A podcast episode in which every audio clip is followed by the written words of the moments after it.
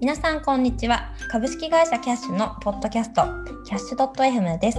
このポッドキャストではキャッシュの中で働く人が実際に話すことでキャッシュの雰囲気や仕事の進め方コミュニケーションの取り方などを皆さんに感じていただきキャッシュに興味を持っていただくことを目的としています。ナビゲーターはキャッシュピープルチームで採用をやっているまゆゆです。仕事や家事をしながら聞いていただければと思います。というわけでですね、本日は、えーと、キャッシュのサーバーサイド開発についてお話を伺いたいと思います。本日はですね、えーと、サーバーサイドエンジニアリングマネージャーの松浦さんにお越しいただき、いろいろお話を伺おうかと思います。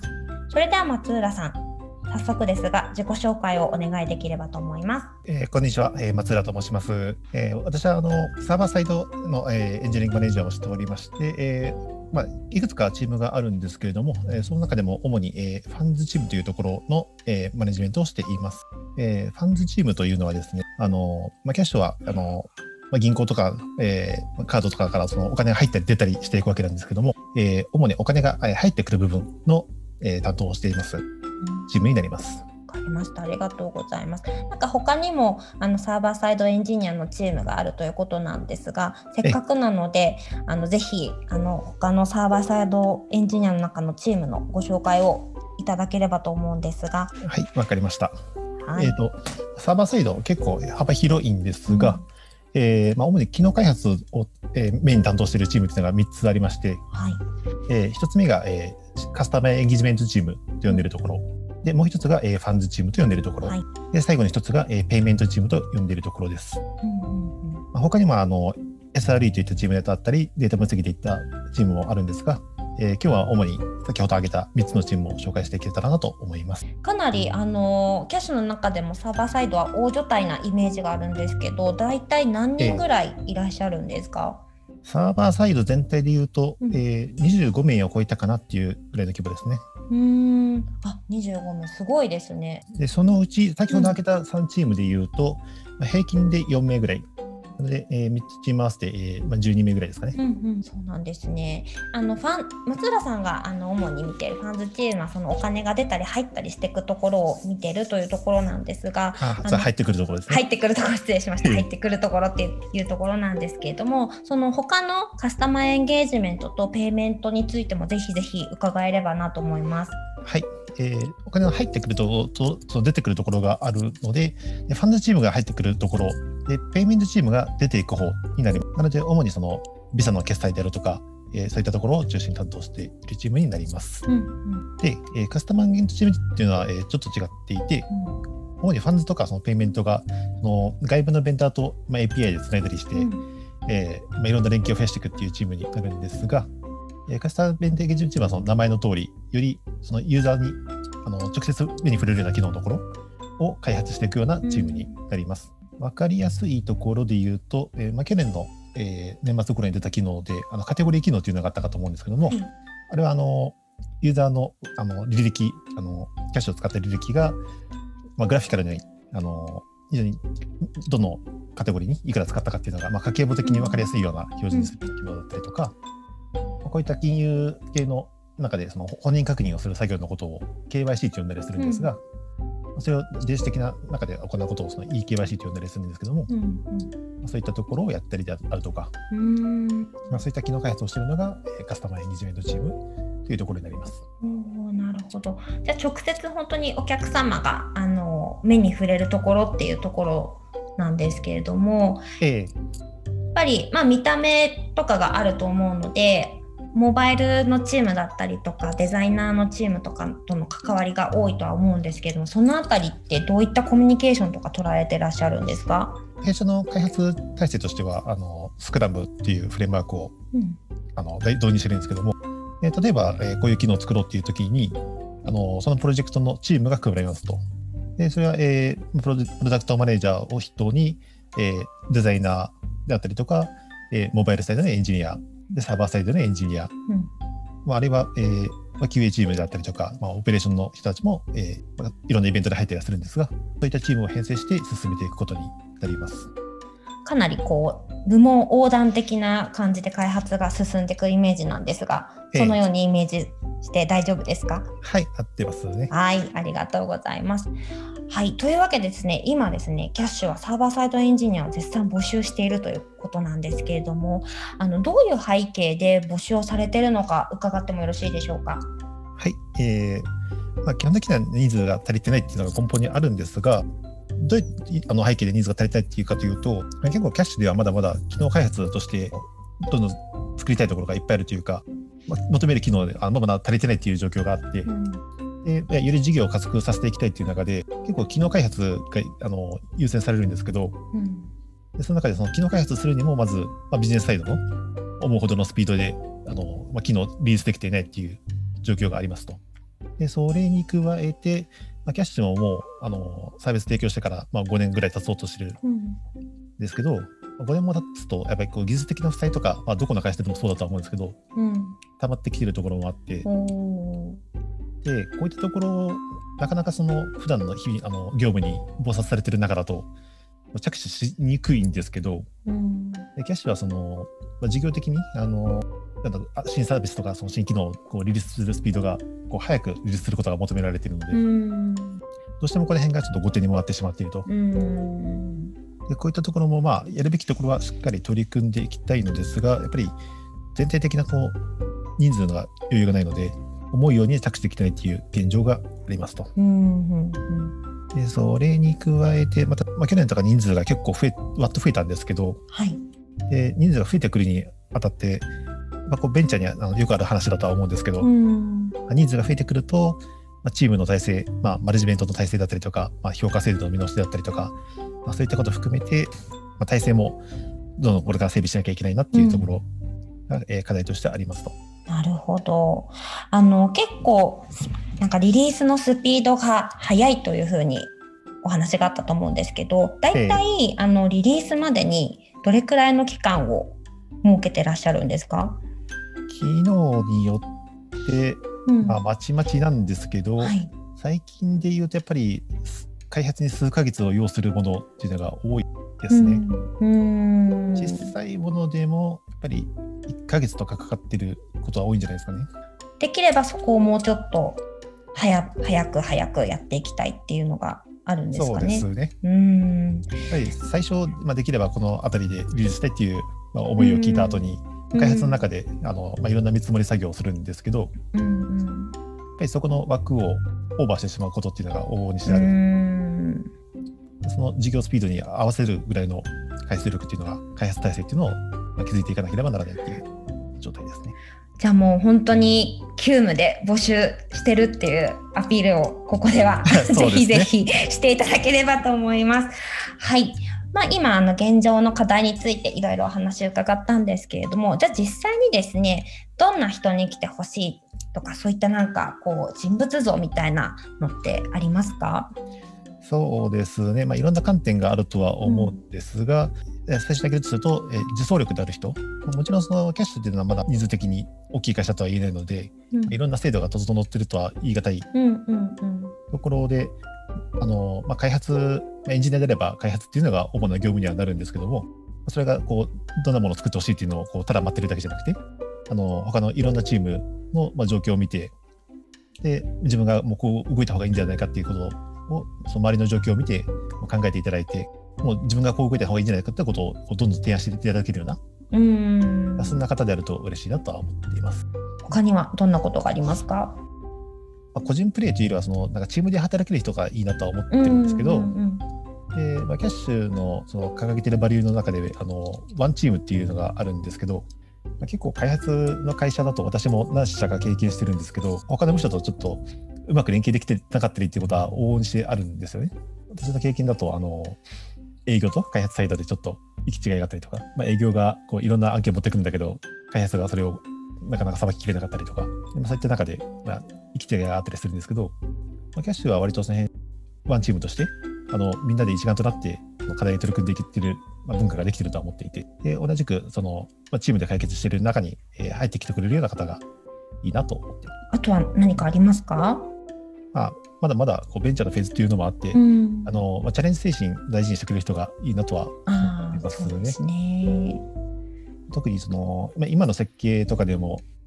まあ、まだまだ改善したい点っていうのはいっぱいあって、まあちょっと専門的な話にはなっちゃいますけど、うんうん。あの弊社の中であのマイクロサービスという設計を、えー取り入れてるんですけど例えばサービス間のあの間の通信っていうのが今、まあ、レストっていう方式でやり取りされてるんですけども、うんこれをあの例えば gRPC っていう方式に変えたいねっていうような話もあったりして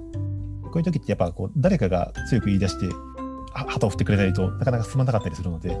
そういったところ積極的にチャレンジしていただけるようなまあ嬉しいなと思いますね。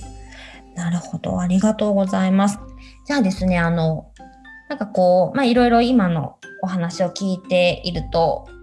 自走ができて、ワンチームで動けて、こういろいろチャレンジを、チャレンジ精神を持ってというところだったと思うんですけれども、じゃあ、キャッシュで働くことがこう、こんないいことがあるよって言ったらあれなんですけどもなんかこうおすすめできるポイント例えばキャッシュの開発に関わるとこんないいことがあるよみたいなポイントとかってどんなことがありますか？一つ私がキャッシュに来たあの理由の一つでもあるんですけど、非常にこう社会的な意義の強いサービスだっていうところもあるし、でまたあの自分が便利だと思って日々あ私もそのキャッシュのユーザーとして日々キャッシュを使っているんですけど、うん。まあ、これをその開発者としてあの自分自らジョインできるっていうことはその自分の生活の体験をこう自分で改善できるっていうことでもあるので、うんうんうんうんそういった点は非常に面白いしこう仕事がこう自分の私生活の改善にもつながるっていうところはメリットになるんじゃないかなとは思いますね。そうですね。そういえばあのあれですよね松浦さん去年キャッシュのブログに入社する前にこうキャッシュを使ってたエピソードを書いてくださいましたよね。あそうなんですよね。あのそれこちょっとお話しするとうんうん。前の会社で近くにはちょっと美味しいケバブ屋さんがあったんですよね。うんうんでそこであのオフィスがちょっと駅の反対側に移転することになっちゃいましてはいはい。そのケバブ屋さんがちょっと遠くなっちゃったんですよ。うんうん。でもそのケバブ屋さんのちょっとファンがまだ何人かいてはい。で私もこう時々買いに行ってたんですけどちょっと、はいあの歩いて15分ぐらいかな？それぐらいえー、あーちょっと遠いですね15分ってね。うん。行ってたんですけどで行ってるとあのじゃあついでになんか私のも買ってきてみたいなうんうん。なんかそういう感じになるんですよね。うんうんうん。で、まあ、それはいいんだけどその生産どうするかっていうのがやっぱり課題になって、ああはい。まあ、前の会社でもそのあのテック系の企業だったので、うんうん。まあ、これは我々とエンジニアとしてはスマートに解決したいっていうので なんかいいサービスないかなっていうのを探してたんですよね。はいはいはい。でそこで見つけたのがキャッシュでそこで私も初めて知ったんですけどで前の会社多分インストールしてる率が多分7割8割ぐらいに達してるんじゃないかなと思うんですが、すごい。そのケバブ屋さんにすごい感謝ですね。そうですね。じゃああの誰かがまとめて買いに行ってそれをあのキャッシュで送金するっていうまさにこうキャッシュのベーシックな使い方ですね本当。そうですね割と初期のキャッシュのあのコンセプトにまさに沿ってた使い方だったかなとは思うんですけど、まあ、結局そのキャッシュ屋さんにあの電子マネー決済を導入させようとしたんですけど、まあ、それはなかなか思いには進まなかったんですけどはいはい。そうだったんですね。そんなエピソードがあって。へえ。その時うんうんの話をちょっとブログにも書いて、はい。キャッシュのツイッターになんかフォローしてもらったりとかもしてましたね。あそうだったんですね。ええへえそれがそれが縁で入社いただいたんじゃなくてあれですよね弊社からあの媒体経由でスカウトさせていただいてっていうあ経緯でしたっけ？私の場合はそうですね。うんうんうんうんそうですよねこれまあ、自分が使ってる中でこう面白そうなサービスあるなという中ででちょうどキャッシュあの普段から使っていて、まあ、お声掛けいただいてでちょうどその次にあのやりたい職業っていうのがあのもう自分が使っているようなサービスをうん。改善していきたいところにチャレンジしたいなと思ってたので、まあ、そういうところでマッチしてあの私もジョインさせてもらったっていう経緯です。松浦さんおそらくあれ昨年の5月でしたっけ？6月でしたっけ？ご入社されたの。あ私は6月ですね。6月。6月だともうあの、まあ、コロナ禍になってからリモートワークがなんだ一般的というかあのキャッシュでももうリモートワークの体制に入っていた頃なんですけれども、そうですね。入社初日からおそらくリモートワークだったとは思うんですがなんかこうどうですか？リモートワークの状態で入社をするっていう気持ちは。まあ、面接してたあたりはまだギリギリそのうんオフィスの方で対面で面接させてもらってたんですけど、うん入社のタイミングではもう完全フルリモートでのオンボーディングということになって、でオンボーディングがフルリモートっていうのはまあ初めてなんですけどうん。うんただフルリモートで働いてた時期っていうのは一応あって。あそうなんですね。というのもちょっとお恥ずかしい話。あの以前ちょっとスキーをやってた時にあの足を骨折しちゃったことがありまして、そうだったんですか。ちょっと3ヶ月ぐらいあの、まあ、家からなかなか出られないということで。うんあのリモートさせてもらってたことがあって。うんうんで、まあ、一応その時はあの周囲でフォローもあって、うん。うんまあ、問題なくできたかなとは思ってるんですけど。ただちょっとそれは周囲の皆さん知ってる中ではいはいはい。やってたことなんで、はい。あ。の周りの誰も知らない中で、うんうんボーディングで入るってどうだろうっていうふうに最初私もちょっと不安なところはありましたね。ね。実際どうでしたか？はい、最初に入ったあのプロジェクトの、まあ、エンジニアのチームあチームの中のエンジニアの方に、まあ、メンターに入ってもらってうんうん。で一緒にあの教えてもらいつつ、まあ、仕事もやってっていう感じだったんですけど、まあ、やっぱその時のメンターの方がやっぱ素晴らしかったのもあってうん。意外と仕事業務という面ではうん。全く問題なかったかなっていうふうに思ってます。うんうん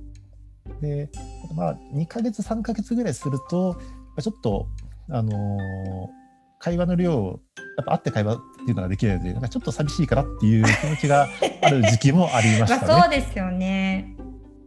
私ですら寂しいなと思いますもん。ええ。でただまあ、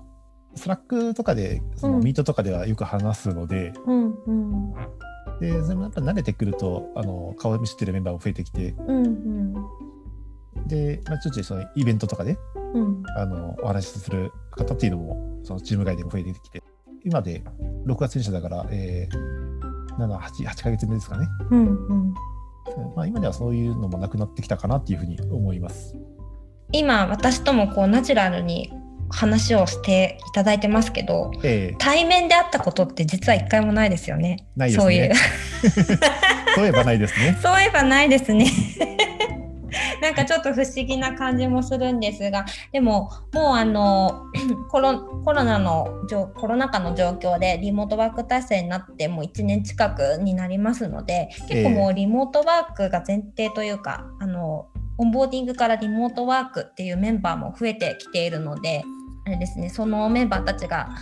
こううまくワークしていただけるように日々ピープルチームでもいろいろ試行錯誤していっ